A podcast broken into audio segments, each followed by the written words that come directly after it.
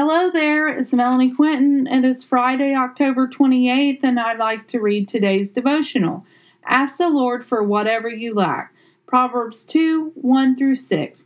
My son, if you receive my words and treasure my commands within you, so that you incline your ear to wisdom and apply your heart to understanding, yes, if you cry out for discernment and lift up your voice for understanding, if you seek her as silver, and search for her as for hidden treasures. Then you will understand the fear of the Lord and find the knowledge of God. For the Lord gives wisdom, from his mouth comes knowledge and understanding. The Lord is referring to wisdom as her. When we do things out of wisdom, we make sound decisions. When we do not seek discernment, we are trusting the way of the world. Have you inclined your ear to hear wisdom?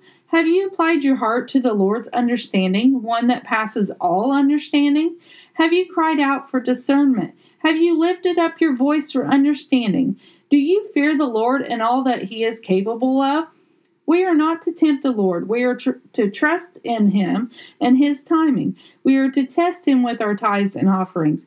He will give us peace. He will give us discernment. He will give us wisdom. He will give us understanding.